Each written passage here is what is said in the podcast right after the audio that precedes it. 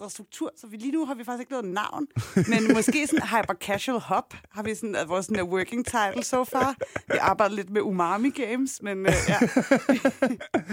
Umami Games, Ja. øh, som er, øh, hvad hedder det, øh, Så mobil, sådan indie-mobilspilstudie. Øh, associeret, med, associeret med Protein Games og alt andet gode, ikke? Salt og Sur Games, eller EA, som de også hedder. Øhm, ja, det, det er så mærkeligt, når der ikke er, når der ikke er hørebøffer herinde. Jeg kan se den der Mm. dims bevæger sig op og ned, så jeg går ud fra, at der bliver optaget noget lyd. Om det lyder okay. ordentligt. Jamen, øh, prøv, at- skal vi, skal, spørgsmålet er, om vi bare skal kaste os ud i det, altså. Lad os prø- altså, jeg ved jo ikke, at det er dig, der styrer samtalen, ikke? Og Jo, det er, ja, og så ja. hyggesluder vi lidt, og så, altså, jeg ved jo ikke en skid. Nej, nej, Så, øh, ja. så jeg tænker, jeg stiller ja. Dumme spørgsmål, og så øh, kan du måske svare på nogle af dem. Ja. Og øh, lige pludselig er der gået en time. Okay. så plejer vi at køre. Lad os gøre det. Velkommen til Aldrig AFK, en podcast om gaming, hvor jeg i dag har usædvanligt godt selskab i studiet. Rigtig hjertelig velkommen til Riley Andersen fra XXX Gaming. Tusind tak, Niels. det lyder godt. Jamen, jeg ved ikke, hvad, nu ved vi ikke, hvad vi skal kalde det. Umami Gaming, det kan sgu da et eller andet. Umami Games, kan det ikke noget? Og oh, det kan et eller andet. Ja. Det kan helt sikkert et eller andet. Ja. Øh, du er, vi er samlet her i dag, fordi vi skal snakke om mobilspil. Yay! Og det har jeg glædet mig til, fordi det er noget af det, jeg ved mindst om. Mm-hmm. Øhm, jeg er ikke selv en særlig stor øh, mobilgamer, og har ligesom ikke fundet det, som jeg synes var interessant på en lille bitte skærm, og som, som øh, kunne styres ordentligt. Jeg fandt, jeg fandt for nylig Carmageddon. Mm-hmm. Nu, nu snakker vi om, at du er et 90'er-barn, og jeg er et 80'er Ja. barn. Kan, kan du huske Carmageddon? Nej, nej. Det var, det var det første sådan super politisk ukorrekte spil, og var ulovligt i adskillige lande og sådan noget. Det er et bilspil, ja. øh, hvor man kan, hvor, så skal man køre hurtigt, og så skal man komme først. Men det er der ikke rigtig nogen, der gør, for man kan også vinde ved at køre mere ind i de andre. Ja, ja. Øh, og der er sådan noget tidsbonus for at køre fodgænger over, og det er, det er ren øh, smash, ikke? Ja. Det spillede jeg her, mig. Nu googler jeg det lige, ikke? ja. Googler jeg lige. Så lidt GTA-vibes måske over det. Ja, lidt. Ja. Øh, men men øh, ren, ren racing, ikke? Jo. Det er fra 97. Mm-hmm. Ja. ja. Men det fandt jeg lige pludselig ud af. Hvad fanden? Jeg kan ikke huske, hvordan jeg... Hvad, hvad, hvad, Der var jeg seks år gammel. Ja, lige præcis. Ikke? øh, og jeg har været... øh, Jeg har været 14. 14? Ja. Nej, 8. Det, jeg har været en- alder. Øhm, og det passer meget godt med, med 14. Og, øh, og jeg synes, det var røvfedt. Ja. Men igen, så på racingspil på mobilen, jeg synes sgu ikke, den ligesom styrede, som jeg ligesom ville. Og, øhm, øh. Så hvad, hvad gør man, hvis man som mig er kæmpe noob, mm-hmm. men egentlig synes, at, at mobilspil kunne være grineren, men jeg ved bare ikke, hvor, hvor starter man på en eller anden måde? Ja, altså en god mulighed kunne for eksempel være, at man gik ind i App Store'en eller Google Play Store'en, mm, og så er der få jo... den lidt tættere på dig, den Ja. der mic. Enten dig eller den. Øh, Flyt. Øh, ja, sådan der. sådan der. Ja, ja, ja, meget bedre. Ja. Jamen, hvad hedder det? Altså, en, en, et godt bud kunne være at gå ind på nogle af de stores, der er på mobilerne, på Google Play Store eller på App Store, og så ind under de 10 mest øh, downloadede spil, øh, som er gratis. Øh, så vil du ind og se, i hvert fald dem, som allerflest folk jo synes er sjove, for det er dem, der er flest, der har downloadet, øh, og få et godt måske udsnit af, hvad der rykker sig på markedet lige nu. Altså, der er jo forskellige kategorier også derinde, øh, man kan kigge på. Mm-hmm. Så er der nok også på YouTube, man kan se nogen, der spiller nogle forskellige spil. Øh, spørg, spørg din, har du en, øh, en ung kusine? Eller fætter? Kender du nogle unge mennesker, Niels? Få fat i dem. De må vide Jeg er fortabt. Altså. Nej, det, øh, det, det har ikke så meget med gaming at gøre, men øh, jeg læste lige sådan en... Øh, sådan en øh, something something modeekspert, der sagde, hvad man skulle på Mhm. festival. Ikke? Og det er altid den samme artikel. Det er altid sådan noget, om du skal jo have det rigtige festivalgear, så her er de her gummistøvler til 800 kroner, Ja, og den her ja. t-shirt til 12.000 og sådan noget. Ikke? Men ha- ham her var faktisk bare sådan, eller øh, de her var sådan helt, øh, hvad hedder det, øh, altså byt tøj med dine venner. Ikke? Så Ja. det er gratis, og så virker det som om, du har noget nyt og noget frisk på. Ikke? Ja. Og øh, lige nu er det på mode at være praktisk, så øh, sørg for øh, nogle øh, bukser med nogle lommer i, fordi så kan du også have dine ting med. Det Ja. var første gang, jeg læste en af de her Vær cool på en festival artikler, hvor det for det første ikke var, at du skal bruge 10.000 for at øh, have tøj på til en Ja. festival. Hvad jeg mener er fuldstændig åndssvagt, ikke? Mm-hmm. Mhm. Men også lige pludselig sådan, vent, vent, vent, vent lige lidt. Er jeg moderne nu? Hva? Det er jo fedt, ikke? Min kæmpe store klapbukser. Jeg, sådan, jeg har ikke udviklet min stil siden midt-90'erne. Og nu er jeg moderne igen. Det er simpelthen Yay. så perfekt. Du behøver ikke bruge penge på modetøj. Brug dine penge på games.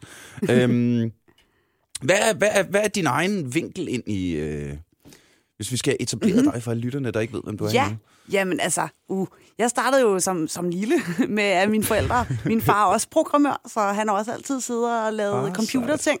Og så måtte jeg jo ikke have noget fjernsyn på mit værelse, ligesom alle mine venner. Men jeg måtte godt have en computer. Så på den måde har jeg fået spillet mere, end jeg har fået set tv.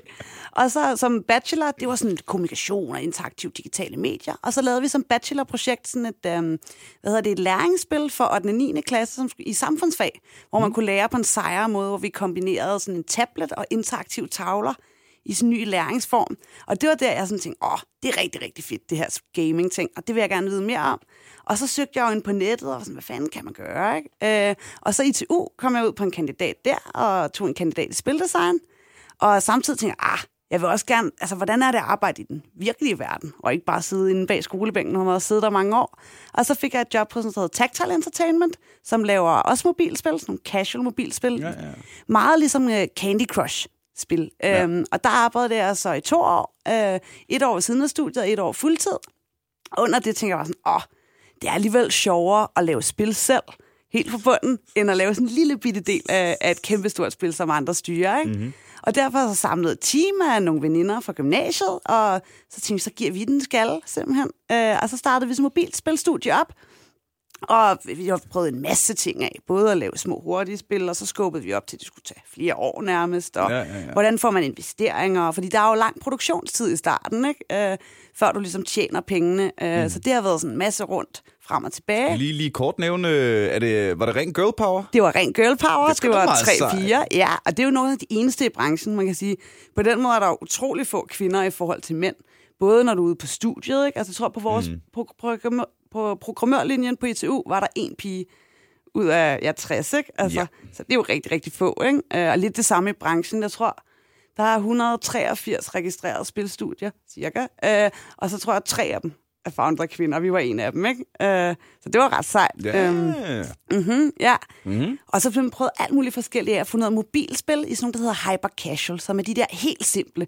Du skal, der er næsten ikke nogen tidsinvestering. Nogle af dem kan du nærmest ikke engang dø i, faktisk. Mm. Så nogle helt simple spil, hvor du måske du spiller fem minutter, og så kan du lave noget andet bagefter, eller samtidig nærmest, ikke?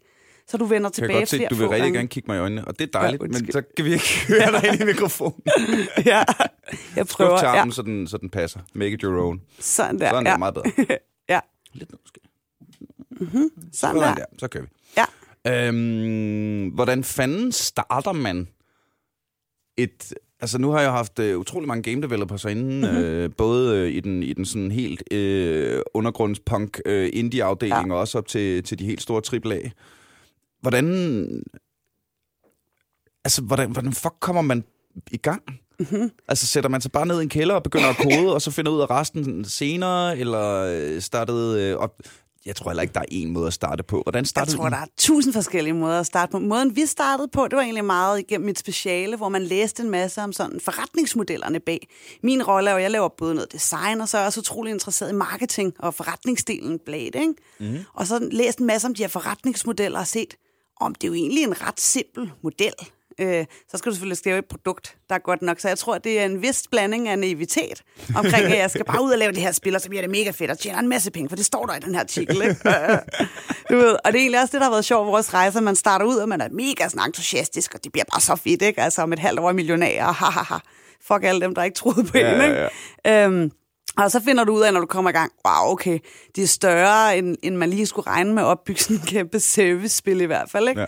Og så prøver du en masse forskellige ting af. Uh, man koder lidt, og man laver nogle designs og, og ting. Og til sidst tror jeg, at vi fandt ud af, at sådan der, ved at tage på spilkonferencer, simpelthen at tage ud og snakke med nogen, der er dygtigere end en selv. Uh, for der er Danmark jo lidt, der vi har rigtig meget støtte til de her kunstneriske spil, um, ja. men ikke så meget til den kommercielle del.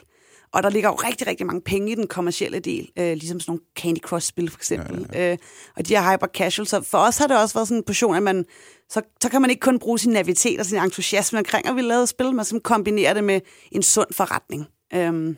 Det er, lyder jo en til en som øh, et afsnit, vi, vi har lavet for nylig, hvor ja. vi snakkede med øh, Mikkel Lodal og øh, Christian Fonnesbæk mm-hmm. om øh, bogen Hashtag DK Game, Ja. som lige er kommet ud. Ikke? Hvor øh, der, øh, og det synes jeg, jeg har hørt mange spiludviklere snakke om, at i Danmark, når man skal søge øh, penge til spil, så søger man fra en kulturpulje. Ja. Hvor i øh, Finland og øh, andre lande, hvor de øh, sparker rigtig meget røv, søger Ja. man fra en industripulje. Ikke? Mm-hmm. Og det er jo to fuldstændig adskilte verdener. Så det er det Ja. samme for mobilgaming. men Selvfølgelig er det det. Ja. Er der noget i, i arbejdsgangen, som er anderledes i mobilgaming? Jeg tror faktisk, det er meget anderledes. Altså, øhm, for os så handler det netop, fordi det volumen af spil, vi på en eller anden måde udvikler, mere end det er sådan det ene spil. Øh, så for os laver vi en Det er masse... interessant. Ja, så vi laver en masse, masse små prototyper. Og det var også det, vi lidt fandt ud af ved at starte op selv, det er, åh, hvis du lige pludselig bruger et år på at lave et spil, og det så slår fejl, jamen, så har du ikke så mange spil i kassen, før mm. du ligesom ja, ikke har flere med fundingpenge, vel? Mm. Øh, så vi, la- vi prøver at lave prototyper på 14 dage, og så sender vi dem simpelthen i test gennem, øh, hvad hedder det, øh, sådan nogle øh, betalte reklamer på Facebook for eksempel, mm-hmm. og så måler vi helt hårdt på tallene. Så for os så handler det 100% om sådan nogle metrics med, hvad hedder det, hvor meget koster det for mig som hvad hedder, spiludvikler at købe en bruger? Ja. Det kan jeg måle på. Og hvor mange spiller så på dag 1, og på dag 3, og på dag 7. Og jeg tror, forskellen vil være, hvis du har for eksempel et Hitman-spil, så vil du skulle måle, eller Candy Crush-spil, så vil du på måle på, hvor mange spiller på dag 30, og på, når de har spillet tre måneder. Mm. Men det er slet ikke relevant for os. Altså, vores, øh, den livstid, vores spillere spiller spillene, er meget, meget kortere. Altså, vi regner med, det er der syv dage. 20 procent er der efter syv dage, og det er det, ikke? Shit. Ja. Så jeg tror, at den nye generation, det de gør, det er, at de, for eksempel så går de ind i App Store eller andre steder, så downloader de bare en masse spil. De prøver det ud, for det er gratis jo. Prøver en masse ting, hvad var sjovt.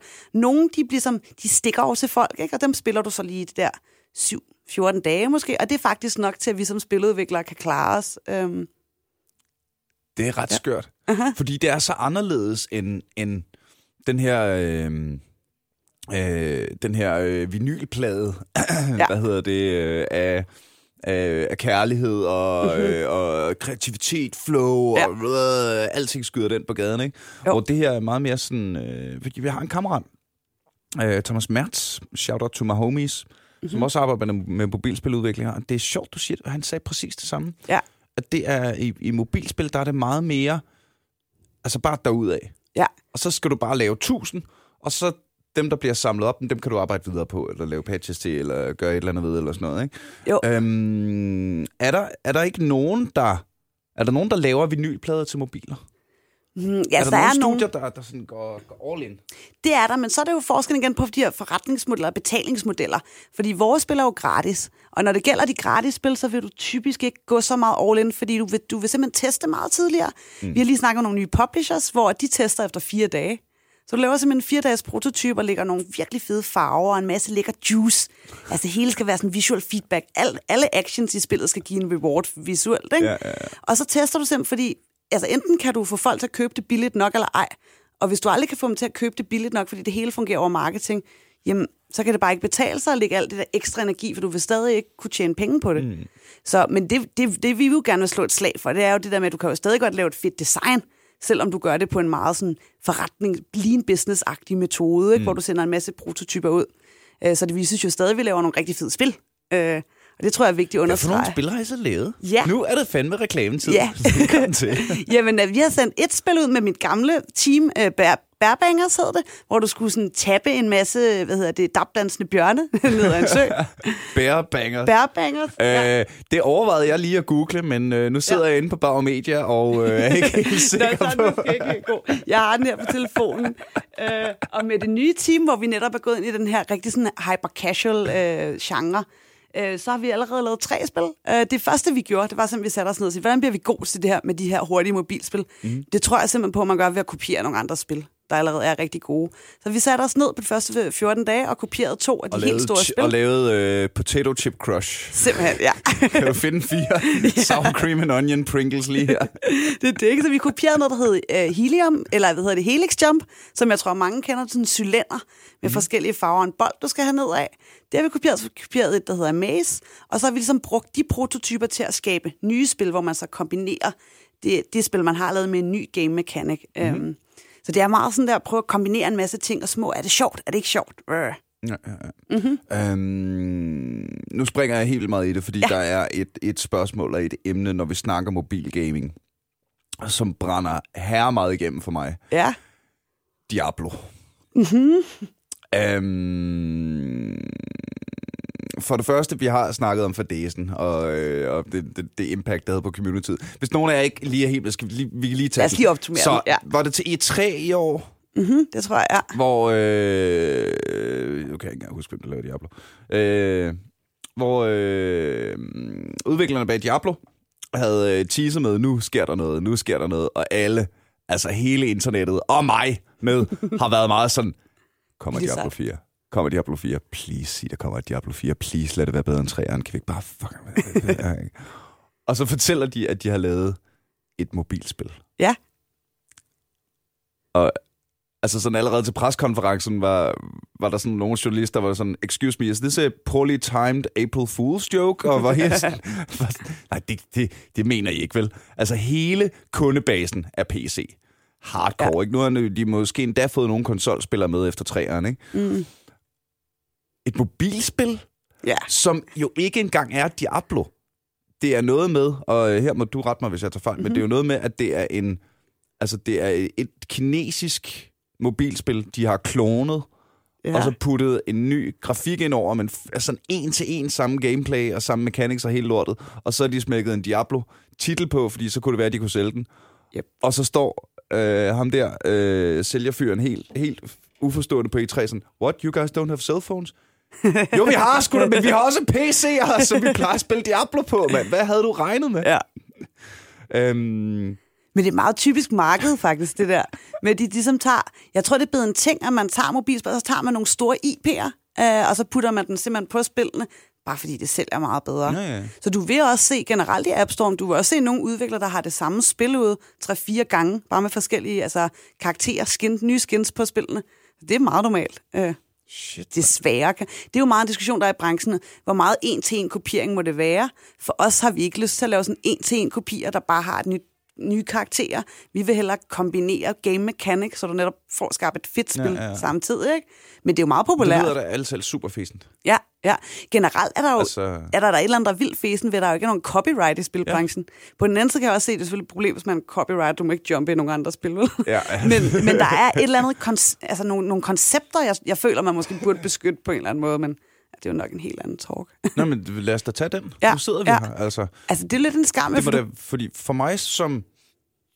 Altså, jeg er jo, jeg er jo stand-up-komiker. Ja, ja. Og der er jo dødsstraf for at lave en joke, en anden har lavet. Ja. At det er... Plus, at der er sådan en hel... Øh, øh, jamen, der er sådan en... øh, Hvad er det? jo? Sådan en, en integritet på en eller anden måde, Ja. ikke? Der hedder, jeg, jeg skal have opfundet det her. Mhm. Mm-hmm. Øhm, Den, er der, den har man ikke helt på samme måde i spilbranchen. Du kan også se netop på de der lister, jeg snakker om inde i App Store'ne, så kommer der et spil ud, der, lad os sige, det er et, et puslespil med en uh, bold, du bare skal få højre og venstre af farvebanen. Mm. Jamen, så ser du en måned efter, ligger der fire af dem. For det er, sådan nogle, det er jo nogle af de store sådan, marketingspublishers, så kopierer de bare spillene fra hinanden og laver dem, for de ved, de stadig kan tjene penge på dem. Ja, ja, ja. Og det er jo selvfølgelig, kan man sige, lidt ærgerligt for branchen generelt, ikke? At, at det måske handler nogle gange mere om pengene, end om, om godt design, ikke? Ja. Så jeg tror, en kombination af de to, ligesom hvad er det fedeste. Men det er vel også... Hvordan, men hvordan får man så det gode design ud over rampen, hvis man ikke har pengene? Det er jo det, og det er jo det, der er problemet, ikke? Så du skal jo være team op med en publisher, i hvert fald, som, øh, hvad hedder, mindre du selv har de der 3-4 millioner til at lave øh, startmarketing, og det er jo bare starten, ja. ikke? Øh, så altså, i, i dagens sammen vil jeg sige, at det er svært at klare sig som sådan en lille indie-studie med altså meget kommercielle spil, uden en publisher. De har simpelthen for mange penge, de andre, ikke? Og så skal du lave det der ene virale hit. Og det vil jeg også som forretningskvinde sige, vil være sådan lidt dumt. At, altså, det er i hvert fald hårdt at satse på, ikke? At du er one in a Så million, jeg har, jo- jeg har jo sat sig på at øh, lægge små videoer op på min Facebook-profil øh, mm-hmm. med, med mig, der laver stand-up i, øh, i overvis. Ja. Bare med, det skal sgu nok gå viralt helt af sig selv. Ja. Altså, det Er det går- gået viralt endnu? Ikke rigtigt.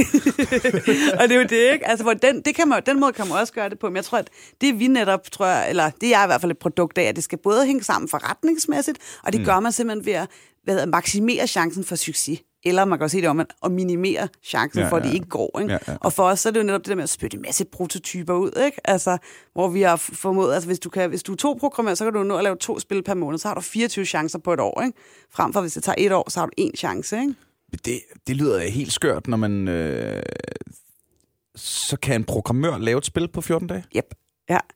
Hvis det er nogle små spil, hvor det er en meget simpel mekanik, øh, Ja, ja. ja, så er det jo bare noget med at lave du ved, de første 20 baner, og så laver du en algoritme, der bare spytter flere og flere baner ud. Selvfølgelig tester du, de alle sammen kan lykkes, mm. og så fokuserer du egentlig på at gøre det rigtig, rigtig fedt. At det skal føles vildt lækkert, og der er visuel Ja, ja, ja, feedback på alt, hvad du gør, og du ved, du får en god progression. Vi snakker også meget om de her, som nok er forskellen på for eksempel PC-spil, som du spiller meget, hvor der er meget sådan generous death conditions i de her nye hyper-casual-spil. Ja. Og i mange kan du nærmest ikke dø, vel? Altså, hvor at folk vil helst ikke dø. Min veninde, jeg snakkede med i går, hun var sådan, uh, nogle af de her spil, jeg bliver frustreret. Hvis jeg dør for meget, jeg bliver frustreret, så gider jeg ikke. Så, down, så Mm, sletter så det lav bare at spil, hvor downloade man ikke nyt, ikke? ja. Så det er, jo, det er jo noget med at kunne forstå, at mobilspil går ud til masserne. Det er ikke Ja. bare dem, der har siddet og spillet Diablo i 10 år, der Nej, spiller. nej, nej, nej. Det er altså også din, din bedstemor og dit, uh, din nevø på fem, ikke? Og det, det skal ligesom, Ja, ja, ja. Du skal ramme, det er virkelig sjovt at skulle designe til masserne, frem for en målgruppe, som altid har været vant til, ikke? Altså, Det er meget sejt. Ja. Altså, jeg kan da se, min, øh, min øh, gamle mor og hendes mand, de spiller jo øh, Heyday på tablet. ja. Derudad. Ja, ja, ja, det er også fedt. ja. Og jeg tror sgu ikke, jeg kunne få dem med ned i kælderen og spille Diablo en hel weekend, vel? Nej, ja, det er meget fint, og det er, også, det er også noget, der har rykket sig. Altså, nu laver vi jo hyper casual spil, som er de her spil, som, hvor du tjener penge igennem primært reklamer. Mm. Så er der jo også den del af mobilspil, der er mere casual, hvor de stadig tjener pengene primært på in-app-køb, altså på nye mønter og ting, Ja, ja, ja. ja. du køber ind i spillet. Og det kunne fx være sådan som Heyday. Der er også en ny genre, der er vildt populær. Der er de her sådan gardenscapes, homescapes-spil, som er sådan nogle, hvor du kombinerer noget match 3 af en art med sådan rigtig store storylines. Øh, hvad, hvad er match 3? Match 3 kunne fx være sådan noget Candy Crush-spil, hvor du har tre Åh, Match brikker. 3. Ja, Match 3-spil, ja, ja, ja, ja. Du skal komme, og så kombinerer de dem nu med sådan nogle store sådan narrativer omkring. Så du kommer ind, og så er der en, øh, så er der en butler, som har det her gamle slot, som du skal hjælpe med at reparere. Så er der sådan en kæmpe persongalleri af 100 personer. Og deres Facebook-side, altså det er nogle af dem, der omsætter allermest i branchen. Altså de der retention-tal er rigtig, rigtig høje mm-hmm. på dem. Og så, eksempel, hvis du går ind på deres hjemme, eller på deres Facebook-side, så står der sådan noget, øh, stille et spørgsmål til en af karaktererne. Og så har de sådan nogle kæmpe baggrundshistorier. Sådan noget. Hvordan mødte øh, hovedkarakter øh, Melinda, hende den ældre dame, sin mand? Om det gjorde hun der for 20 år siden, da han var i krig. Og så sagde hendes mor der, hans far. Det er jo et kæmpe persongalleri. Altså, det, det er så sindssygt, ikke? Men der virker det også som om, at, de, øh, at der er noget mere... Altså, at de, at de putter noget, noget content ind i spillet, mm-hmm. som ikke er game mechanics, ikke? Ja. Men det er jo, det er jo ren, op, altså det for sådan en oplevelsesøkonomi-nørd som mig, Ja, så, så, ja. luk, så er det jo en til en i takt med det nye med, at du skal... Øh, ja, du kan interagere, du kan Ja. co-create, og du kan alle de her ting, ikke? Det er historien, de spiller for mere end selve mm. spillet på en eller anden måde. Jeg, hvad hedder det, mit, mit speciale var jeg også ude og undersøge netop sådan, hvordan sociale medier og sådan nogle casual-spil netop hænger sammen. Og der er rigtig mange af dem her, der simpelthen også spiller for at få et socialt netværk. Mm. Altså det er en kæmpe ting, at man, måske er du ældre, og du er immobil, eller har langt til andre mennesker, så har du dit sociale netværk gennem de her spil, hvor du hjælper hinanden med at sende hinanden mønter og liv og forskellige ting. Og man skulle ikke tro, at det giver sindssygt meget værdi til, til en rigtig stor målgruppe. Jamen, Det kunne jeg levende forestille mig. Mhm. Mm-hmm. Nu, øh, altså... Jeg kan bare se på min mor og Eikel, ikke? Hvordan de sidder. Der, ja. har, har du nogen vandmeloner, skat? Øh, ja. Et eller andet, ikke? jo. Altså, jo, og det er da så græl. Jeg ved da, at min venindes mor har lige slået op med hendes mand, fordi han spillede så meget Tetris, så han aldrig hjalp til hjemmet. så, så det kan også være slemt, man skal passe på med de mobilspil, ikke? og der, uden at kende parret, ja. kunne jeg også forestille mig, at hvad- hvis han hellere vil spille Tetris, ja. Så er det måske meget. Ja, det jo, det jo nok ikke det værste. Så der er noget, der lugtede af, at det alligevel... Ja. Nå, det rager ikke mig. Øh, tilbage til mobilspil. Men nu ser du Tetris, det er jo skægt, ja. fordi det er jo fandme the OG, ikke? Ja. Altså, jo, jo, jo. og, og det holder bare stadigvæk. Det holder mega fedt. bliver ved, og, altså... Okay, hvor mange forskellige udgaver af Tetris er der lavet? Oh, det tør jeg nærmest ikke engang. Jeg, har, jeg spiller jo lige det nye på Switchen, det der Tetris 99. Ja, det tør jeg ikke engang give et bud på. Over 100, ikke? Altså, meget på øh, jamen, over 1000. Ja, ja. Altså, når, meget på, når man tænker på altså, øh, den Så gode formel, afarter. som bare er blevet, ikke? Altså, Jo, så jo. selv inden mobilspil blev en stor ting, så var der jo lige pludselig Mario Tetris og Sonic mm-hmm. Tetris, og altså bare. Ja. sådan øh, alt, alt, der kunne klistres ja. på et eller andet, havde ligesom Ja. lige... Og så med Tetris, ikke? Og det er også det, der er sjovt også ved mobilspil, for det er også meget... For eksempel lige nu, det spil, vi arbejder på nu, er også for, at vi egentlig har sagt, kan du huske det gamle sådan et pipespil? Hvor du skal... En masse rør, du skal få sat sammen, så, så du kan få, øh, hvad hedder det, slimet igennem rørene. Åh, det ringer fra start klokke. til slut, så starter ja, ja, ja, slimet. det ringer en eller anden klokke. Og den mekanik har vi for eksempel prøvet at kombinere med, med, med nogle af de her puzzle agtige spil. Så det er jo noget med netop at tænke tilbage i sin, hvad har spillet engang, som var fedt, som også var simpelt. Ikke? Mm. Kunne jeg få Pac-Man ind på en måde? Hvad med Match 3? Kunne man kombinere det med noget nyt? Ikke? Altså lige pludselig opstår der sådan en eller anden designmæssig magi. Ikke? Altså, Ja, sådan, ja, ja, ja. wow. ja. Det må da også være et pissefedt øh, sådan kreativt miljø at være i, ikke? Fordi Jo. det, det er ligesom det der med, at du er nødt til at opfinde en dyb tallerken hele tiden. ja. Og du kan, ikke, øh, du kan ikke øh, sidde og hvile på laverbærene, når du har en succes. Sådan, nej, så, må du, så må du videre på en eller anden måde. Og det er vildt fedt også, fordi for eksempel, så laver du en lille, vi lavede en lille prototyp først til vores øh, både her nye spil med de her pipes, troede vi faktisk skulle være noget andet med nogle biler, hvor og så kunne vi bare mærke, åh, det, så laver du en prototyp på tre dage, lad os sige, bare et eller andet, du kan spille med nogle firkanter og kasser, ikke? Men det vil jo stadig være samme følelse, og vi kunne bare, det var bare stressende for folk, det kunne de slet ikke, og der er nogle ting, du ikke kan se, for du har prototypen, vel? Mm. Og så ud fra det laver du en ny iteration, så jeg synes, det er sindssygt spændende. Og forestil dig, at du bliver dygtigere designer af at lave nye projekter hele tiden. Og, Helt vildt. også af at have nogle constraints, det er egentlig det, der er fedt. Jeg tror, at når du starter ud, når, som du spurgte om tidligere, med at have et spilstudie, eller vil leve af at lave spil, så det der med at finde ud af, hvilken type spil vi egentlig leve af at- lave, ikke? Øh, så er det med at finde ud af, at for eksempel inden for vores mobilspil, der er der også nogle helt klare regler for, hvad hedder det, hvad de helst skal leve op til, før de er appellerende til alle, ikke? Øh, ligesom det der med, at du helst ikke må kunne dø for meget af den slags, ikke? Så det gør det jo nemmere på en måde at designe efter nogle restriktioner, men stadig at skulle være kreativ inden for det, ikke?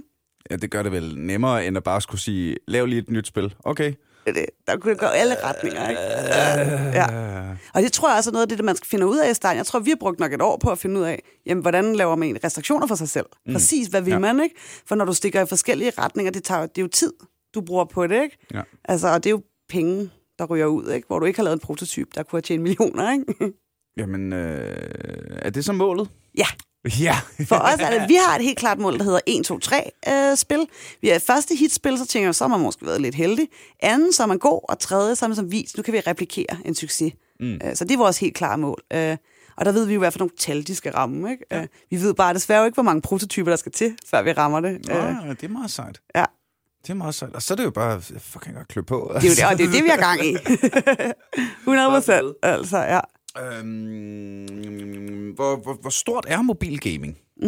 Jamen, altså man kan sige, sådan, det er kæmpestort. Faktisk i 2018 var første gang, hvor øh, det omsætningen oversteg konsol- og PC-markedet sammenlagt.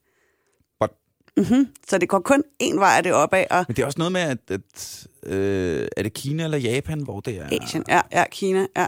Det er fuldstændig eksploderet. Deres omsæt, åh, så vidt jeg husker, er faktisk også nærmest allerede ved at overstige vestens. Altså, og det, det, det er i hvert fald dem, der boomer derudad, ikke? Um, kan man sige. Og det er også det, for eksempel som europæisk spiludvikler, så skal du til også at tænke i sådan, åh, skal jeg også have en kinesisk publisher? Måske er det ikke nok kun have en dansk, fordi der, der er en del regler, når du skal have din spil ud i Kina, sådan ja. øhm, regeringsregler, så ja. Ja. du helst skal have nogen, Ja. der sådan er inside the Chinese wall, for at hjælpe dig med. Lille gatekeeper. Ja, ja lige præcis, ikke? Ja. Ja. Du har brug for en, for en questgiver, Ja. der kan få dig videre ind i Ja. Men, og øh, det det stiger forjættede 100 land. procent, det der marked, så altså, det er virkelig det, man skal, man skal ride med på bølgen, ikke? Ja, ja, ja. Altså, ja. Er det noget... Øh, er det noget kulturelt? Er det noget, øh, sådan noget arbejdsmæssigt? Er det noget...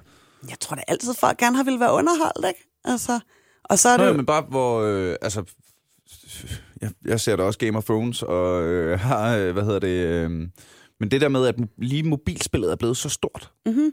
jeg tror også, det er, fordi man har luret. Jeg tror, dem, der laver mobilspil, er også gode til at lure, hvad er brugernes behov? Mm. Netop det der med, at hvis det er det store nye Diablo-spil, du har på mobilen, så kan det godt være, at det ikke passer mig særlig godt at spille det fem minutter i bussen på vej til skole, eller på Ja. vej hjem fra arbejde, eller når jeg er på toilettet. Vel? Men hvis det netop er sådan noget, der er virkelig nemt tilgængeligt, ligesom vores hyper-casual-spil, jamen så passer de helt vildt godt ind i folks hverdag. Jeg husker, jeg engang så sådan et øhm, dokumentar med McDonald's, der forklarede om værdien af en milkshake. Altså om det bare var det med at, ligesom at, at få noget at drikke, eller om det den egentlig virkelig fandt ud af, det var rigtig mange truck drivers, der, der hvad det, købte fordi det er sådan en tyk masse, der ligesom underholder en, mens man kører bil i lang tid. Åh, Og det er jo faktisk det, der er interessant, når man tænker forretningsplanlæggende og udvikling. Ja. Hvad for en værdi er det egentlig, jeg giver mine brugere? For når vi bare snakker nu, så tænker jeg, jeg giver bare et spil. Nej, jeg giver faktisk uh, en tidsfordrivelse i ja. to til fem minutter af gangen, mens du laver noget, der er virkelig kedeligt. Vi er blevet sådan en generation, vi gider ikke kede os, vel? Det er det værste, der kunne forestille ja, ja, ja. Øh. Måske jeg bare skulle øh, begynde at spille mobilspil i stedet for cigaretterne, for det lyder præcis mm-hmm. som det, jeg øh, bruger cigaretter på. Ikke? Det er jo lidt det, det, ikke? Det, det er fem minutters frikvarter, hvor jeg ikke lige behøver ja. at dele med resten af verden. Ja. Jeg ved bare ikke, om det er okay på arbejdspladsen at sige, om jeg går lige ud og tager en Candy Crush pause.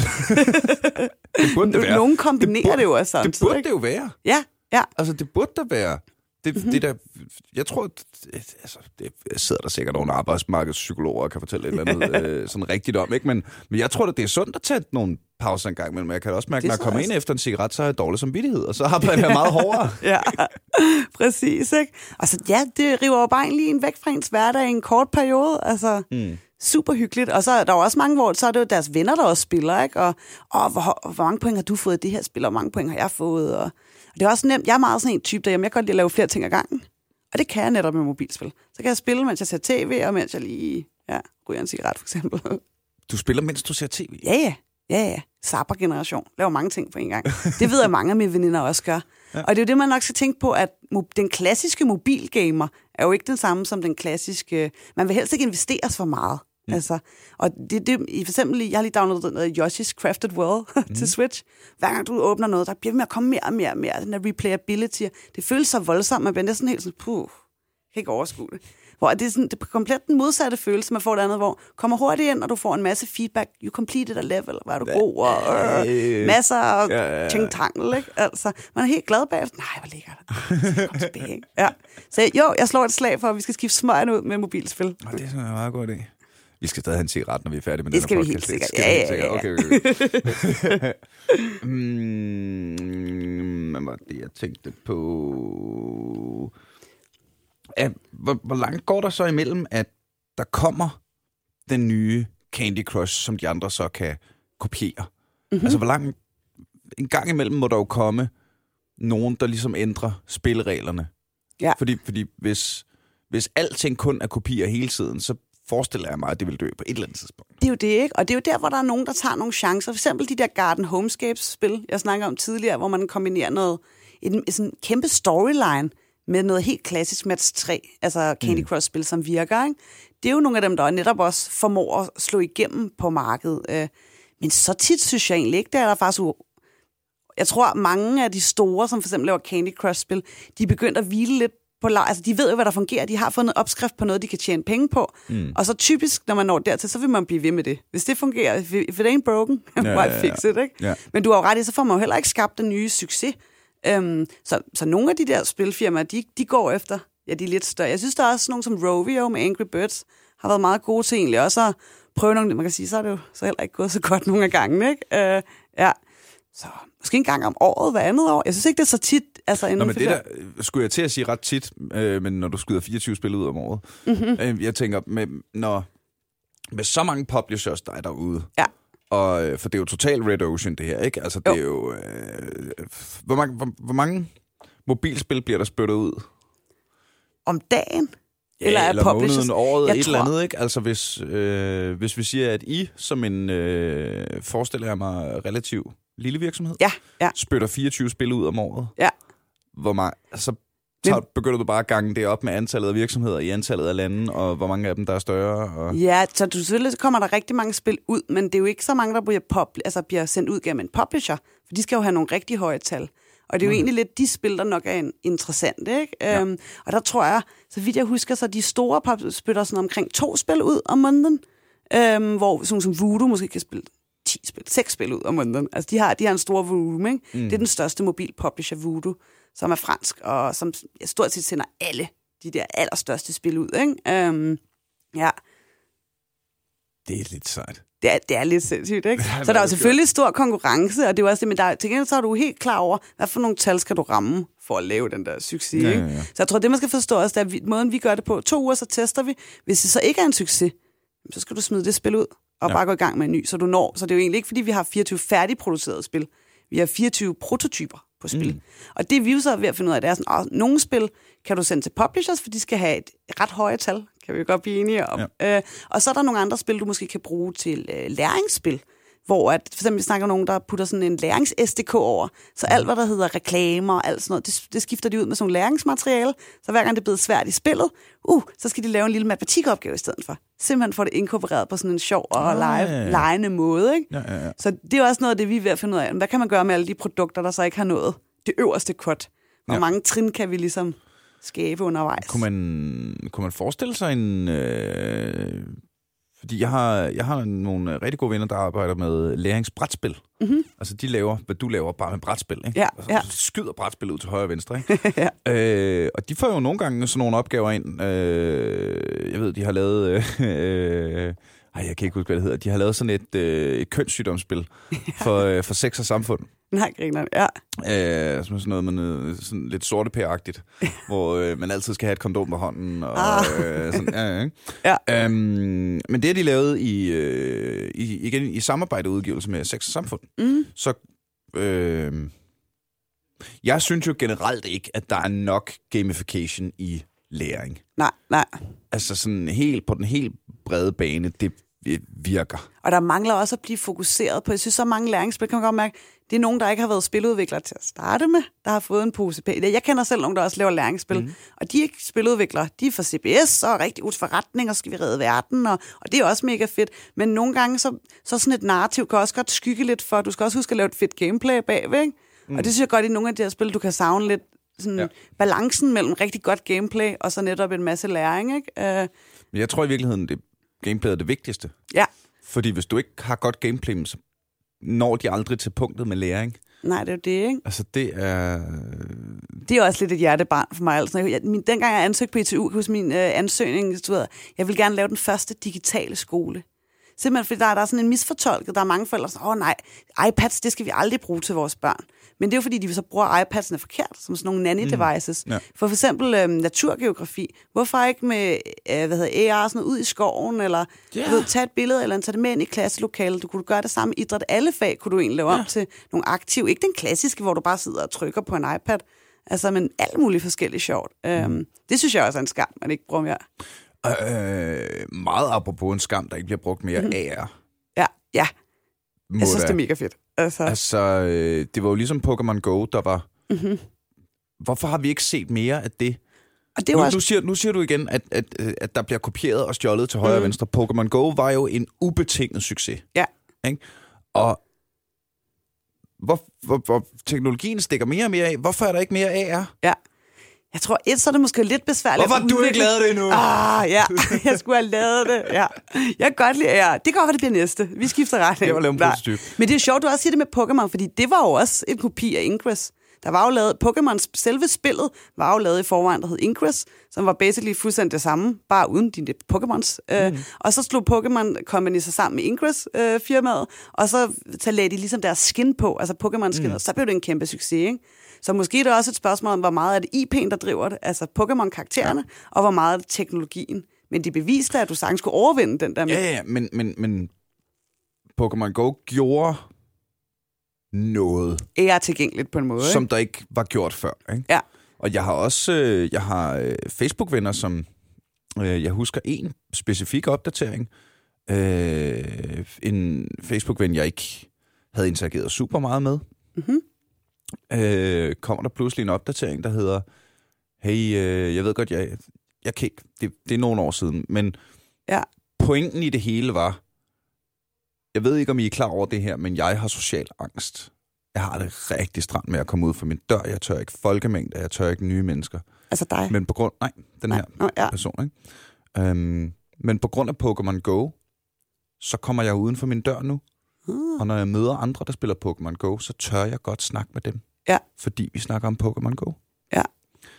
Og altså, det, øh, både for den, sådan, den sociale, øh, alt det der, ikke? Men, men når et spil kan gøre det, mm-hmm. altså simpelthen, og, og igen, rent kommersielt spil kan gå ind og, og decideret gøre en forskel for folk, der har et, et, et problem, for eksempel med social angst. Ja. Altså, jeg synes bare, det er vildt, det ikke er blevet når, når vi snakker så meget om, at, at der bliver stjålet med arme og ben, hvorfor, mm. hvorfor er den ikke Hvorfor Ja. er den bold ikke blevet samlet op Ja. af nogle andre? Ja. Det er nok, fordi der ikke er super mange penge i det, desværre. For real? Ja, Hvordan kan, Det man, tror jeg. hvordan kan man sælge så mange kopier af et spil? Hvordan kan et spil blive så stort og være på alles læber i basically overvis, mm. uden at tjene penge? Nå, ja, altså Pokémon kunne godt, ikke? Ja. Altså, men nu tænker jeg mere, læringsspil generelt er der nok ikke så mange penge i, som der er modsat at lave et spil, mobilspil for eksempel, der slår rigtig meget igennem. Ikke? Mm. Øh, Ja. Det kunne jeg forestille mig afskrækket for lidt. Og jo, man burde da helt sikkert bruge de her teknologier mere. Jeg tror også, nogen måske arbejder på, men jeg tror også i branchen, sådan, det er nok ikke det mest sexede på en eller anden måde, altså med læring. Altså AR er måske, men Okay, Altså- men hvis vi så øh, hvis vi parkerer læring lidt, for den vil jeg gerne Ja. snakke mere om. Mhm. Hvorfor er der ikke nogen, der har uden læring tanker og redde verden? Hvorfor i den her verden, hvor folk stjæler med arme og ben, mm-hmm. hvorfor er der ikke nogen, der har stjålet Pokémon Go og gjort det til deres eget? er der ikke også nogen, der er sådan et spil med nogle biler og nogle nummerplader? Altså, jeg tror, der er nogen, der har forsøgt. Mm. Der er sådan et spil med nogle biler og nogle nummerplader, du kan ikke huske, hvor du netop skal gå rundt og så tage billeder af nummerpladerne, og så samler du ligesom bilerne ind, og så får du dem inde i spillet. Øh, mm. Så der er helt sikkert jo nogen, der nu, har prøvet. nu siger jeg også bare totalt øh, overledt. Hvorfor er der ikke nogen, der har gjort det, uden at faktisk vide, om der er nogen, der har gjort det? Ja. Så jeg tror, folk har forsøgt. Jeg tror bare ikke, det slår helt igennem. Ingress før Pokémon var også, det var det samme. Det slog bare ikke igennem. Jeg tror, det er svært at rykke brugere. Du skal bruge både et stort altså et stort IP alle Pokémon, mm. og en ny, altså for at rykke de der teknologier og ting, ikke? Altså. Jo, øh, men de findes jo derude. Mm. Der findes jo masser af mennesker med Ja. ja. publishers med masser af penge og med kæmpe store IP'er og sådan noget. Ja. Altså det, øh, Men har man ikke også snakket om en Harry Potter-lignende Pokémon Go?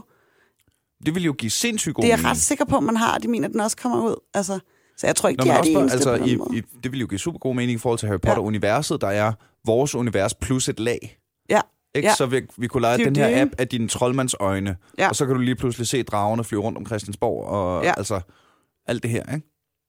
Øhm, så det vil bare give ret god mening.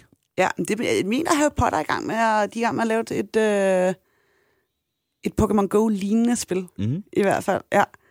Men ja, det er spøjst. Altså, det er nok også, fordi det nok tager en stor udvikling, altså at skulle lave de der spil, ikke, som med AR og sådan noget. Så hvis du jo. Normalt ikke laver noget med AR-spil, så skal du ud af et helt udviklingsteam, der ligesom laver det.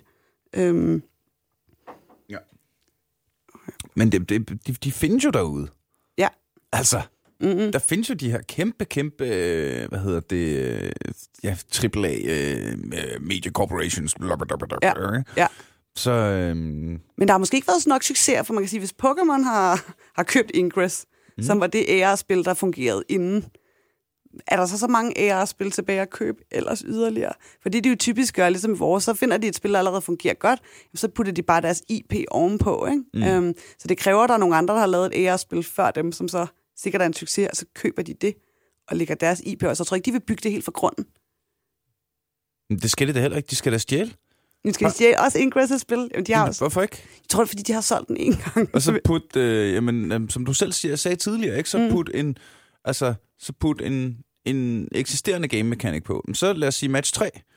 Ja. Bare i AR, så skal du bare ud i 3D og finde de her tre, der skal matche ude Ja. ja. i, i verden, for eksempel, Mhm. ikke? Altså, Ja. Eller, øh, hvad hedder det, noget... øh, Hvorfor, hvorfor er der ikke lavet et, et Sims AR, hvor du bygger huset Mm. i, Ja. ja. ved siden af dit eget dukkehus, eller et eller Ja. andet. Ikke? Altså, øhm, jeg synes bare med... Jeg synes, at AR er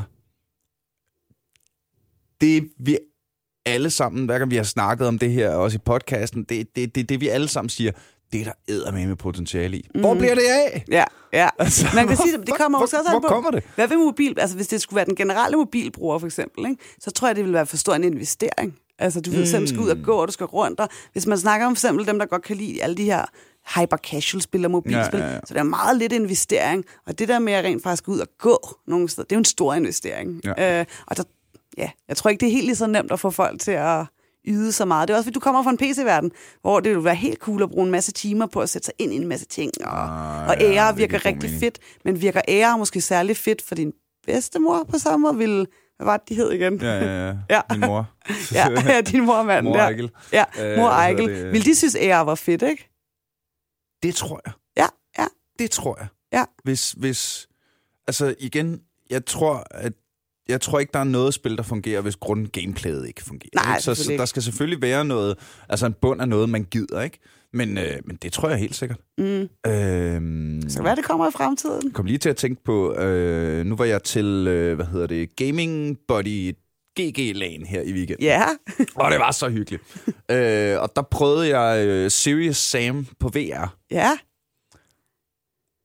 Og hold kæft, hvor var det fedt. Mm-hmm. Og hold kæft, hvor er det skægt. Altså, det er, det er Serious Sam, hvis I ikke kender det, er sådan et, et det, er sjovt nok et ikke særlig seriøst spil. Mm-hmm. Ikke? Øh, Jeg tror, det kom til PC og konsol før, og det er noget med, at der er tusind monstre, og du løber aldrig tør for ammo. Ikke? Ja. Men det bare i VR, hvor du lige pludselig står der og skal strække hånden ud til højre, når du skal skyde med shotgun, og ja. Til venstre, når du skal skyde med minigun. Og, altså. Ja. det, det, var, det, var, det var amazeballs. Mm. øhm, så jeg, jeg ved sgu ikke, de her teknologier, som, som vi hele tiden får at vide er her, så, så, kom da! Kom, kom, kom, kom, kom. Ja.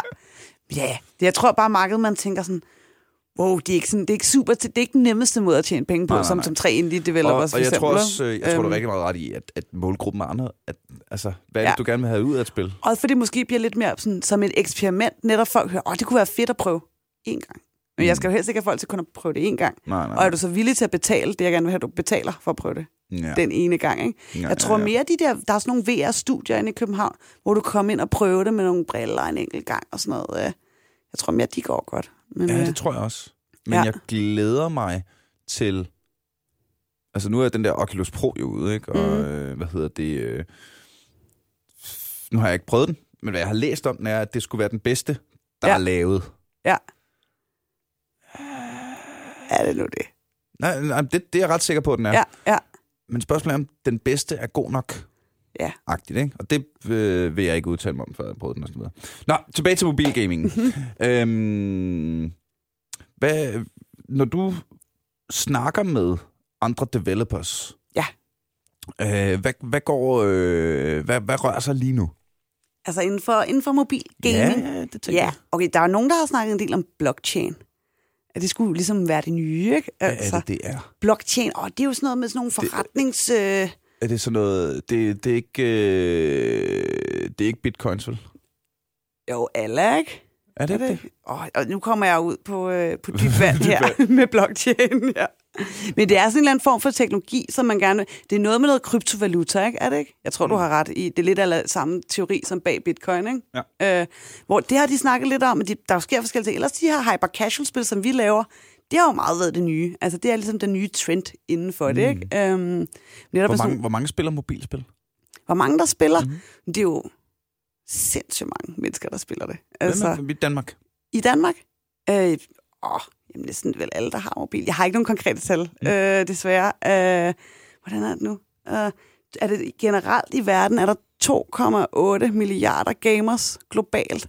Og hvis man kan sige, at over halvdelen af dem er mobilspillere, jamen så 1,4 milliarder måske spillere globalt. Det... Det er rigtig mange, ikke? Altså, ja, det er sindssygt. Øj, hvor er det sejt. Ja, det er virkelig mange. Øh, og det er du vel ikke den eneste, der har opdaget, så jeg forestiller mig også, at det er super Red Ocean. Når jeg siger Red Ocean, så er det et sådan, øh, ja, hvad er det, et marketingsbegreb, øh, begreb, Mm-hmm. der øh, modsat The Blue Ocean, hvor øh, du bare svømmer rundt og alt dejligt, så er The Red Ocean rødt, fordi det er farvet rødt af blod, Yep. af, af hård konkurrence, ikke? Jo. Øhm, jeg forestiller mig, det er sindssygt Red Ocean. Det er sindssygt Red Ocean. Altså, vi er jo ikke de eneste, der spytter 24 spil ud om året. Altså, det er gør der alle jo- sammen, vel? Ja, det, er det, det er jo det, ikke? Altså, i Danmark til gengæld er vi ikke så mange. Altså, der har været mange før, der laver mere de her spil, man betaler for. Mm. Øhm, fra min årgang tror jeg, vi er en af de første, hvor både min, der er nogle andre, også fra min årgang, der også har oprettet deres eget. De har også lavet nogle få hyper-casual-spil. Øhm, så, men på global plan er der jo rigtig mange, der kæmper det. Så det er 100% Red Ocean. Altså. Når, I, øh, når I skyder spil ud, så skyder I dem ud internationalt, ikke? Jo, jo. Jo.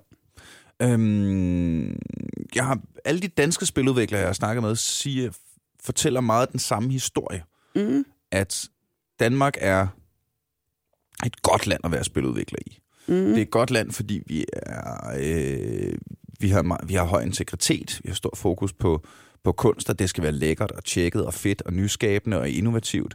Og samtidig er det en, øh, et netværk af, af gode vibes og øh, sådan øh, broderskab, søsterskab, fællesskab, mm-hmm. øh, meget mere end det er dolke hinanden i ryggen for at stjæle hinandens ting. Er det det samme med mobilgaming? Jeg, jeg synes, jeg har samme fornemmelse. Altså i hvert fald i forhold til fællesskabet, at der er et rigtig godt fællesskab. Det er jo heller ikke så stort, så det er også nemt nok egentlig at komme ind og lære de rigtige mennesker at kende. Ja, jeg har heller ikke fornemmelsen af, at folk er taglige eller prøver. Jeg synes, vi har et rigtig godt netværk, hvor vi faktisk hjælper hinanden til, og hvad har I gjort med de publishers, og og tør I, vi sende noget afsted til Kina uden en NDA og forskellige ja, ja, ja. ting. Ikke? Til gengæld, så, som mobilspiludvikler fra den kommercielle del, så selvfølgelig skal vores spil jo også være fede og sjove og innovative på sin vis. Men for os, så synes jeg måske, det er lidt en skam, der netop er så meget fokus på den kunstneriske del, hvor at for eksempel i mobilspil, der er det ikke helt lige så vigtigt, det skal være lige så kunstnerisk, altså når de er gratis. Mm, uh, så ja. på den måde synes jeg måske lidt i branchen, man har en tendens til at overse den kommercielle del. For eksempel, som vi snakker om DFI tidligere, og man kan søge støtte uh, til at lave spil. Hvordan skal jeg kunne søge støtte som hyper casual udvikler, hvor det tager 14 dage at lave en prototype? Ja. Altså, det er sådan, så der er ikke rigtig nogen funding-muligheder for den kommercielle del sådan rigtigt. Og det er lidt et problem, også efter Cap Nova lukkede ned. Som var sådan Hvad var en, Cap Nova? Det var sådan en investeringsfond netop mere for den kommercielle del, øhm, hvor du kunne gå ud og låne nogle penge øh, fra dem. Hvor, ja, fordi der er jo ikke så mange... Hvis du ikke har forstand på spil, så er det svært at investere i spil. Ja. Fordi du har lidt svært ved at gennemskue, om bliver det en succes eller ej. Ikke? Og det er jo også... Problemet tror jeg vil være sådan nogle som os. Vi vil søge til Sverige og Finland for at finde samarbejdspartnere. Simpelthen fordi der ikke er nogen, eller er nok i Danmark, ja. der simpelthen investerer i spil. Og slet ikke på det niveau, vi er på. Um. Men øh, lukkede Cap Nova, fordi øh, dem, der havde Cap Nova, ikke gad mere, eller lukkede det, fordi at, øh, de tjente ikke nogen penge? Fordi Tommy Ahlers, han blev ny øh, ved det, finansminister, og besluttede sig for, at han lige skulle ud og lave noget rav i den, for at lave om på investeringsmulighederne. Ah. Så, men de har fået penge igen, og de starter op igen i, jeg tror det er slut 19 her, eller start 20, øh, så de er i gang igen. Men altså, faktum er bare, at Danmark tjener omkring en milliard, eller omsætter for omkring en milliard inden for spiludvikling. Sverige omsætter for 15,6 og Finland for 18,4 milliarder ja. om året. Og der, det gap, altså det er jo ikke små kunstneriske spilfirmaer, der laver ah, gapet. Det er jo King, det er Supercell, det er Rovio, det er alle de rigtig, rigtig store casual firmaer, som laver det gap, for det er dem, der kan tjene rigtig, rigtig, rigtig mange penge. Og derfor kan det jo for mig som, som kommersiel udvikler undre mig, at man ikke også investerer i det. Jeg synes ikke, man skal slette det. Så, så det er godt, sjovt, så politisk den her podcast er blevet på det sidste, hver gang jeg snakker med, jeg tror, jeg snakker endelig, med spiludviklere. endelig er folk begyndt at tænke den økonomiske del ind også, ikke? Og sådan, åh, Altså, for det er bare lidt forskel på, hvad for en type spil man laver. Det, det, de skal også være det kunstneriske spil. Men jeg synes jo modsat, det er lidt en skam, at der ikke er samme respekt for dem, der så gerne vil lave et kommercielt spil. Og mm. der er mm. sådan lidt, man har lidt tendens, synes jeg, i Danmark, danske branche til at se ned på det, og øh, vil du tjene penge? Fy for søren, så kan ja. det ikke være et godt spil. Ja, ja, ja. Hvad nu, hvis jeg siger, at jeg kan kombinere det? Lave et mega fedt og nyskabende spil inden for mine rammer. Jeg skal jo altså ikke ud og lave et eller andet. Ja, for eksempel AR, det er alt for alt for nyskabende mm. til, til de her hyper-casual-spil, for eksempel. Ikke? Altså. Det er bare så jeg synes godt, der kunne være en bedre balance, men jeg synes, den er ved at komme. Altså min generation, dem under, har fået øjnene op for, det er lige så vigtigt, du kan tjene penge. Og det er også det, de siger, de andre, der er højere, eller de andre i branchen, at når de er i Sverige og Finland, jamen selv de der små indie-studier på 2-3 øh, udvikler, de har tænkt økonomien ind fra starten. Det er ja. økonomi og spildesign skal gå hånd i hånd. Det skal være lige fedt. Mm. Altså, det er lidt et problem, hvis man ikke tænder økonomien ind, fordi, ja, det kan du se på tallene. Ja, ja, ja. Øh, er der noget, du gerne vil sige til, øh, til dem, der spiller spillene? Til de spiller spillene? Fået, øh, nu har du rørt direkte ud til, øh, vi har, vi har snart snakket en time, fordi øh, tiden flyver og selv, godt selskab og alt det der, ikke? Øhm, Jamen, så vil jeg sige, hvis man kunne tænke sig for eksempel at være playtester, altså vi står lige nu, hvor vi er i gang med at gerne vil opbygge sådan en gruppe af, hvad hedder det, af mennesker, der simpelthen kunne hjælpe med at teste en masse af de her prototyper. Det er meget sådan QA-agtigt, og det er også samtidig sådan ting, hvis du havde et godt designforslag, vi ikke selv havde. Mm. Øh, jamen, så synes jeg da helt sikkert, at de skal smide en mail til øh, hypercasual.hop.riley gmail.com Hypercasual? .hop.riley gmail.com Det er R-I-L-E-Y. Yep. Og hvis du ikke kan huske det, så må du skulle lige spole lidt tilbage. ja. Så det kunne være fedt, eller det kunne også være, hvis man bare havde en fed spilidé, sendt den ind til os, eller hvis de vil vide mere om mobilspil, ja, ja. eller måske kan også være, man studerende og tænker, hey, kan du hjælpe mig med, at, hvordan laver man sådan hyper casual? Kan jeg også blive en af de der udviklere, der for eksempel kan sidde og lave sådan en hyper casual prototype? Hvis man har nogle spørgsmål, eller gerne vil i kontakt med dig, det er det, eller ikke? noget sådan ja. ja. Ej, var det sejt. Øhm, og spille flere mobilspil, det vil jeg også gerne sige. jeg, jeg, skal jo, jeg skal jo i gang nu. Hvad skal ja. jeg spille? Uh. Ikke? Fordi jeg er jo sådan en...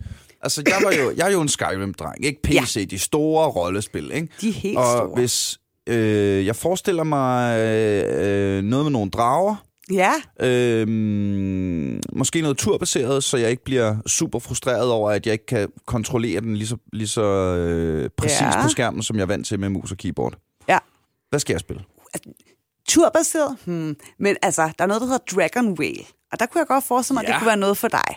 Det er jo simpelthen en dragon breeder, kan man sige. Så du har en masse forskellige drager. Det er Heyday med drager? Det er simpelthen heyday med drager. Okay, den skal, øjeblik, det google. Jeg googlede forresten, Yes. yes. bear jeg googlede forresten bear bangers. Det blev slet ikke så non-safe for work, som jeg troede. Der dukkede, øh, der dukkede øh, sådan en, øh, en flere, man kan skræmme bjørn væk med. Uh. øhm, den Dragon Dragon Whale. Vale, V-A-L-E. Ja, ligesom i Game of Thrones. Og det, der er sejt ved den, det er, der er sådan en øhm, random mechanic, hvor du skal kombinere. Så lad os sige, at jeg kombinerer min ilddrag med min vanddrag. Jamen, hvad for en drage får jeg så? Uh. Og så er der jo sådan 100 forskellige drager, du kan unlocke. altså, det, jeg synes selv, det er fedt. Min, vores første tanke var, at vi ville lave det med unicorns og kalde det unicornia. Så det var sådan en unicorn breeder. Det er en genial idé. ja, det ikke? Hvorfor har I ikke lavet det? Ja, det vi prøvede vi alt muligt forskellige i stedet for. Ja, vi, jeg tror, vores første tanke var, at vi ville gemme den, til vi ligesom var store og dygtige nok til den. Ja, men vi nåede der aldrig til. Okay, gå lige hjem og lav den. Skal vi hjem og lave ja, unicorner? helt Ja. Den, øh, jeg Nej, men faktisk, hvis man skal være helt ærlig, sådan et spil for eksempel kræver utrolig meget art, så det kræver, at du har en artist, der er rigtig erfaring, og som mm. erfaren, og så man kan spytte de der unicorns Ja, derude. ja. Ikke? De skal jo helst være, de skal jo helst se fedt ud. Ja. Der må det ikke, synes jeg, være sådan noget low poly eller noget. Det skal altså helst være hand-drawn, mm. ikke? Ja. Synes jeg personligt. Øh, det tror jeg kunne være fedt med dragerne. Den må du prøve. er, er der mere? Jeg skal Ja, lige kigge efter altså hvad hvis, hvis det skulle være sådan nogle lidt mere actionspil, så synes jeg også, når de hedder... Du kan lige så godt forvente, at de hedder stort set alle sammen noget med ball. Øhm, Ja, ja. så stack, for, stack ball, så stack fall, Stack, fall. stack forward. Ja, help the, reach the bottom. Det vil simpelthen være et klassisk hyper casual spil. Øhm, og så handler det, du må ikke øh, ramme, der er nogle mørke øh, cylinder og nogle blå cylinder, for eksempel. Og så må du ikke ramme øh, de mørke. Det vil være sådan et klassisk spil, der har klaret sig rigtig godt. Mm-hmm. Ellers så prøv at søge Tricky Taps. Den Tricky synes jeg Taps. selv er- Det er sådan, hvor de har kombineret noget paintball, øhm, men med stadig med en meget hyper casual fremgangsmåde, så det er faktisk ret fedt. Øhm, Tricky chords and taps. Ultimateguitar.com. det lyder Øh, ikke rigtigt. Tricky Taps Game. Jeg tænkte lige, da du sagde tricky taps, så nej, det er Ja. noget med en guitar, ikke? Nå, Okay. Kan du se? den? Er det, det er sådan en... Øh, Ja, ja, ja, ja, han er. Øh, Du er selvfølgelig velkommen til at google med dig der sammen, øh, derhjemme. Der dukker noget op for Tricky Towers, og så dukker noget... Tricky Taps, for jeg tror, det er udgivet af Crazy Labs. Mm-hmm. Man skal simpelthen have et skørt navn for at være med i den her branche. Crazy Labs. Yeah! Original. det er tabt til en af de store publishers. Øh, så altså, der, der er rigtig mange fede. øh, Så kunne du, ellers kunne du prøve at søge på sådan noget som Happy Glass. Happy Glass. Det er sådan en physics puzzle. Jeg gider ikke rigtig puzzles. Okay, jamen så ud Altså, med jeg, den igen. noget Skal det være noget nogle- action? Hvad vil du have?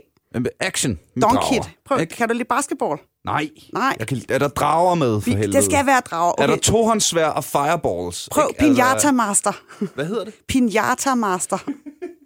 S- Masters med S, det siger så også. Den er altså god. det er simpelthen, det handler om, at du skal skyde en pinata. Og der er det rigtig mange fjollet farver ud. og rigtig meget action. Øh, det er så Jeg tror også, du har uendelige skud i den. Ja, selvfølgelig. øh, der er i hvert fald, okay, der er i hvert fald nok at tage mig til. Der er masser, ja.